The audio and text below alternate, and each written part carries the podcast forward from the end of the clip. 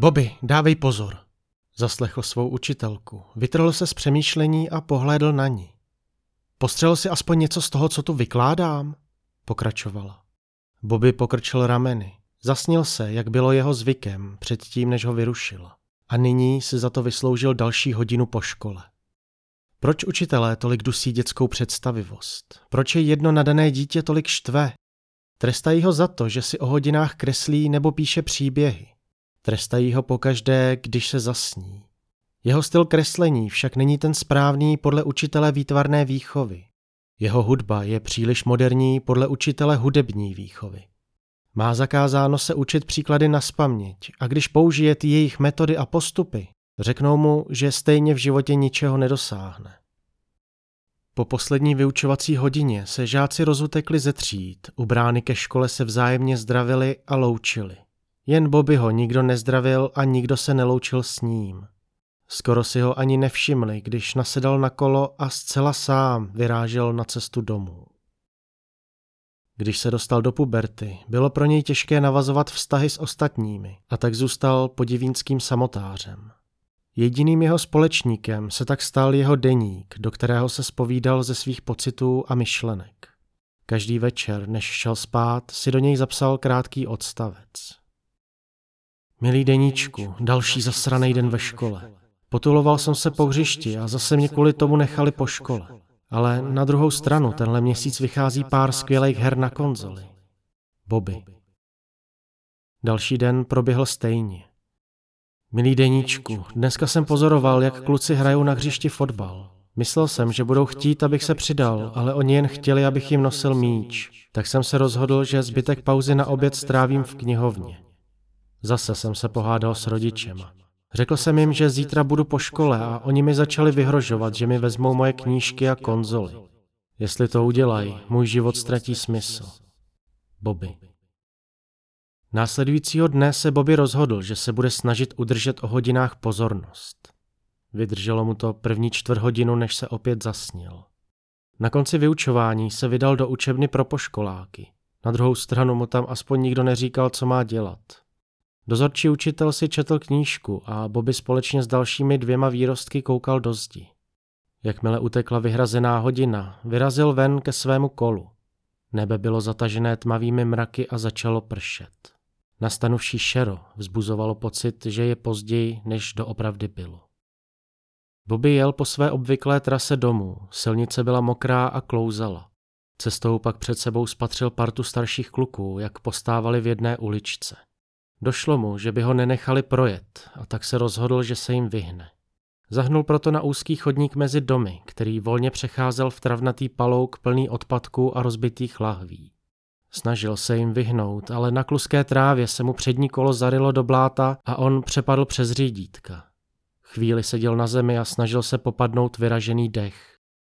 A najednou zaslechl, jak se ho jemný dívčí hlas zeptal, jestli je v pořádku. Rozhlédl se. Dívka se dále zeptala, zda je jeho kolo rozbité nebo ne. Bobby se stále rozhlížel. Hlas vycházel odkud si ze zhora, kde byl převis, na který už neviděl. Postavil se na nohy a vyškrábal nahoru, kde se linula řada dalších domů. A na zahradě jednoho z nich, za plotem, stála ta dívka. Viděla jsem tě spadnout z kola, tak se jen chci zeptat, jestli ti nic není, řekla. Bobby odvětil, že je v pořádku, ale stále těžce popadal dech. Dívka otevřela branku a pokynula mu, aby vešel na zahradu. Tráva tam byla vysoká, přerostlá, dům za dvorkem jedna velká ruina. Ale Bobby se svýma očima věnoval oné dívce. Měla dlouhé hnědé vlasy, vzadu svázané do culíku červenou stuhou, která ladila k jejím šatům. V obličeji byla bledá s růžovými tvářemi a oči modré jako samo nebe. Byla překrásná. Bobby nevěděl, co říct, neuměl mluvit s děvčaty. Vlastně ani s nikým jiným jeho věku. Mám tam dole kolo, řekl nejistě stojící v brance. Můžeme ho donést sem na dvorek, jestli chceš. Můžeme ho zkontrolovat, jestli není rozbitý, odpověděla. Pomůžu ti. A tak také udělali. Bobby nervózně poděkoval a dívka odvětila, že přece nemá za co. Představila se jako Lucy a Bobby na ní mohl oči nechat. Nikdy se nesetkal s nikým, kdo by na něj byl tak milý. Následně se ho zeptala, zda pospíchá domů, nebo se může chvíli zdržet. K ní domů sice nemohli, protože její matka uvnitř spala, ale že zná jedno místo, kde by se mohli schovat před deštěm. Bobby zkontroloval čas na hodinkách po dědečkovi a souhlasil. Popadl své kolo a vyrazili. Cestou si povídali. Bobbyho by nikdy nenapadlo, jak jednoduché to je. Prošli mezi domy a zamířili do nedalekého lesíka plného košatých stromů, jejich koruny jim utvořili přírodní střechu nad hlavami. Lucy si sedla na kládu na zemi pod jedním ze stromů a pokynula Bobimu, aby se k ní přidal. Ten opřel kolo okmen a přisedl. Chodíš sem často? zeptal se. Ano, někdy radši odejdu z domu, když matka usne. Spí často a když ji omylem probudím, je pak hodně naštvaná. Rozumím, pověděl Bobby soucitně. S rodiči se taky občas hádám. Opravdu? A kvůli čemu? Bobby sklopil hlavu do země. V jejich očích jsem jen zklamání. To určitě není pravda. V ničem nevynikám. Ve škole mám pořád jen problémy. Ty jsi jeden z těch školních grázlů? Přerušila ho. Ne, vyštěkl prudčej, než zamýšlel. To nejsem, jen mám problémy s udržením pozornosti o hodinách. Nudím se tam. Hm, to je blbý, řekla. Rodiče si přáli normálního syna, který se bude věnovat sportu a bude mít dobrý známky. A já, když s nima mluvím o tom, co baví mě, nebo jim ukážu příběhy, který jsem napsal, tak jen obracej oči v sloup. Na chvíli se odmlčel. Většina lidí se mi vyhýbá. Já se ti nevyhla, odpověděla a položila ruku na jeho. Čekala, než zvedne hlavu a podívá se na ní. Ráda bych měla kamaráda jako seš ty. Bobby mu se na tváři rozářil úsměv. Domluvili se, že se uvidí i zítra ve tři hodiny odpoledne, hned po škole. Pak si spolu ještě dlouho povídali, než se začalo stmívat. Bobby následně Lucy odvezl domů a sám pak vyrazil do toho svého. Milý deníčku, měl jsem úžasný den a myslím, že jsem si našel novou kamarádku. Jmenuje se Lucy. Je krásná rostomilá. Padli jsme si do oka a opravdu mě dostala. Zítra se uvidíme zase a pak ti to všechno sem napíšu. Bobby.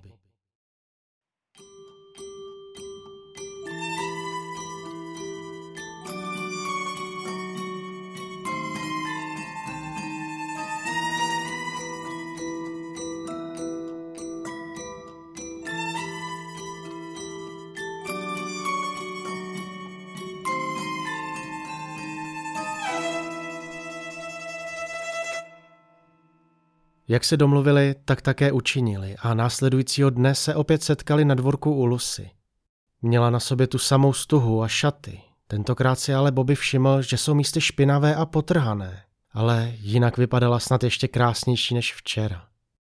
Jeli pak na projížďku a on jí ukázal nějaké triky na kole. Vypadalo to, že ji ohromil, jelikož, jak se mu následně přiznala, ona sama se nikdy na kole jezdit nenaučila. Bobby se nabídl, že jí to naučí a taky přidržoval, zatímco pomalu šlapala do pedálu. Jak měl ruku položenou na jejich zádech, všiml si, že měla šaty stále vlhké. Začal přemýšlet, zda ty šaty měla mokré ze včera, jak pršelo, a jestli měla vůbec i jiné na převlečení. Na nic z toho se však nezeptal nahlas. Blázne! Blázne! Bobby se otočil a spatřil partu chlapců, jak se na ně dívali a smáli se jim. Blázne! Blázne! Zakřičeli znova. Lucy se sedla z kola a nabádala Bobbyho, aby si z toho nic nedělal, že ona už je na to zvyklá. Ostatní se jí posmívali, protože její rodina byla chudá a protože bydleli v domě na spadnutí. Bobby se vždy vyhýbal konfrontaci s těmi, kdo se mu posmívali, ale nyní nabil odhodlání a přesvědčení, že se s nimi může poprat. Chlapci však ještě dříve, než se mohlo cokoliv stát, odešli. Lucy ho zatahala za ruku a řekla, aby na to zapomněl, že to jsou idioti. Následně se oba přesunuli do jejich útočiště v lesíku za městem a zatímco Bobby ho pomalu opouštěl vztek, přemýšlel nad tím, proč ti blbci nazývali Lucy bláznem. Proč se jí děti posmívali za to, že byla chudá? Vždyť to na ní nebylo skoro ani vidět. Věděli o ní ostatní snad něco víc než on? Celé odpoledne si pak povídali a zjistili, že toho mají oba mnoho společného. Například Lucy také ráda čte knihy, ale přiznala se, že nechodí do školy moc často. A když se Bobby začal vyptávat, stroze mu odpověděla, že je to komplikované. Usoudil, že to bude mít něco společného s jeho matkou, ale rozhodl se o tom více nemluvit. V tu chvíli už oba úplně zapomněli na onen předešlý incident s partou místních chlapců. Stejně jako včera jí Bobby ke konci dne odvezl domů, kde si konečně plně všiml, v jak starém a neudržovaném domě žila. Začalo mu jí být líto a i když on sám se s rodiči často hádal, pořád bydlel v čistém domě, měl vždy co jíst, vždy čisté oblečení, dostával dárky k narozeninám i Vánocům. Možná by Lucy mohl jednoho dne odtud odvést. Chvíli pak mlčky stáli a koukali se vzájemně do očí, dokud Bobby nepřerušil nastanuvší ticho a při pohledu na hodinky nepronesl, že už bude muset jít, že je pozdě. Lucy mu však položila ruce kolem pasu a řekla, že to byl nejlepší den jejího života. Můj taky, přisvědčil Bobby. Cestou domů se pak už jen usmíval. Od té doby se s Lucy výdal každý den, odpoledne po škole. Milý deníčku, omlouvám se, že jsem sem už týden nic nenapsal, ale spoustu času jsem trávil se svou kamarádkou Lucy. Nikdy jsem nepotkal nikoho, jako je ona a nemůžu přestat na ní myslet. Je tak ohleduplná a když něco vyprávím, tak dokonce poslouchá. Kolikrát, když už si myslím, že ji musím nudit, tak sama řekne, že mám pokračovat, že jí to zajímá. Někdy na ní myslím jako na někoho víc než jen kamarádku. Objímá mě a lichotí mi, tak nevím, no. Minulou noc se pohádala s matkou a pak se mi vyplakala na rameno. Jen jsme tam tak stáli a objímali se a když na mě pohlédla těma jejíma modrýma očima, chtěl jsem jí políbit. Myslím, že ona chtěla také, ale asi nám to nedovolil strach, abychom tu chvíli neskazili. Jedna věc mě ale dost štve, a to, jaký ostatní nazývají bláznem. Dělávají to vždycky, když jsme spolu a nechápu proč. Sice sama říká, že jí to je jedno, ale myslím, že není. Proč jsou lidi tak krutí? Nosí každý den ty samý šaty, tak myslím, že jí matka zanedbává. Ale mám pro ní na zítra připravený překvapení. Bobby.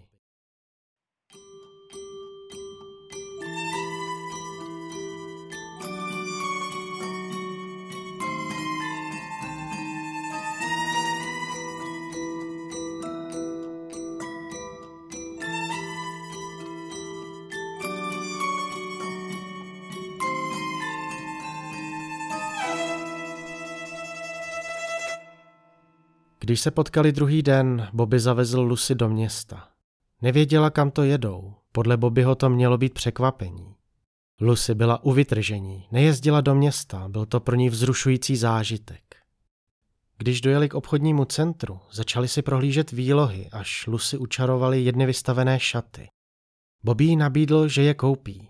To bylo ono překvapení. Bobby něco málo ušetřil, když poslední dobou nehrál na konzoli. Nepotřeboval tudíž ani nové hry. Lucy odporovala, nechtěla, aby za ní utrácel peníze, ale on byl přesvědčený a šaty nakonec koupil. Vezmu si je zítra na sebe, řekla nadšeně. Už se nemůžu dočkat. Chtěli si následně koupit nějaké jídlo a pití v místním občerstvení, ale pohledy lidí kolem pro ně byly tolik nepříjemné, že se rozhodli se najíst venku. Popravdě je ten den v nákupáku pozorovalo hodně lidí. Někteří kroutili hlavami, jiní se chichotali. Bobby měl pocit, že párkrát zaslechl i slovo blázen, ale nechtěl si tím kazit den a navíc doufal, že nové šaty pomůžou Lucy k tomu, aby ji tak přestali nazývat. Následujícího dne se mu představila v o něch nových šatech. Byly tmavě fialové s krajkovými límci. Také měla rozpuštěné vlasy, které jí sahaly až po ramena. Bobby byl unešený. Svěřila se mu, že si ty šaty zamilovala. Rozhodli se pak, že pro ten den nechají kolo kolem a půjdou na procházku do parku. Sníš někdy o budoucnosti? Zeptala se a on přikývl. Představuješ si někdy, že se zamiluješ? Že budeš chodit s někým za ruku, odpoledne venčit psa a večer usedat k filmu na gauč? Opět přikývl. A popravdě nad tím přemýšlel dost často od doby, co potkal Lucy. Dalších několik minut pak šly mlčky. Podzim barvil okolní stromy do oranžovo-žlutých barev a popadané listí jim křupalo pod nohama. Poté ho Lucy vzala za ruku. Cítil se tak šťastný. Ovšem jen na chvíli. Cestu jim zastoupili zase ti kluci. Ale blázen, Bobby se pustil Lucy a předstoupil před ní. Nechte jí na pokoji, zakřičel. Ona je tvoje holka? Zasmál se jeden z nich. Co kdybych ti ji ukradnul? Utrhnul bych jí hlavu a použil jako fotbalový míč? Vyhrožoval druhý a začal tahat Lucy za ruku, až upadla. To už Bobby nevydržel a praštil ho. Praštil i druhého. Oba popadali na zem. A i když sám dostal jednu ránu od třetího, neodradilo ho to a chytl ho pod krkem a škrtil, dokud neprosil o milost. Možná by ho i uškrtil, kdyby se neozvala Lucy a neřekla mu, ať ho pustí. Stále seděla na zemi a on ji poslechl. Ti tři pak se studem odběhli pryč, i když si neodpustili ještě jednu poslední poznámku o bláznech. Jsi zraněná? zeptal se Bobby. Jsem v pořádku, ale ty jsi dostal ránu. Prsty mu přejela po tváři, kde mu začala fialovět modřina. Odvětil, že to nic není. Lucy se nahnula a políbila ho. Děkuju ti. Nikdo pro mě neudělal nic tak moc statečného jako ty. Začervenal se. Mimochodem, něco ti upadlo, řekla a podala mu jeho hodinky. Byly to hodinky po dědovi a rodiče by ho přetrhli, kdyby je ztratil. Lucy se na ně chvíli dívala a pak přiznala, že hodinky nikdy neměla. Nabídl jí, ať si je zkusí a že je může mít po zbytek dne, než půjdou oba domů. Nasadili je a ona se na ně dívala, jako by to byl náramek z diamantů. Bylo to rostomilé, jakou dokázala mít radost z maličkostí. Zdálo se, že vše okolo Bobbyho jí imponovalo. Cestou si všiml, že trochu kulhá a po několika neodbitných dotazech mu vyzradila, že si trochu zvrkla kotník, jak upadla. Bobby se rozhodl, že ji tedy domů odnese. Překvapilo ho, jak lehká byla. Jakmile dorazili k jejímu domu, ještě jednou ho politovala za modřinu pod okem. Opět se dívali do očí, ale tentokrát jí Bobby pohladil po vlasech a políbili se. Pak se Lucy pousmála a řekla mu, že na to čekala celou dobu. Bobby se také pousmál a rozloučili se. Zítra se uvidí zas.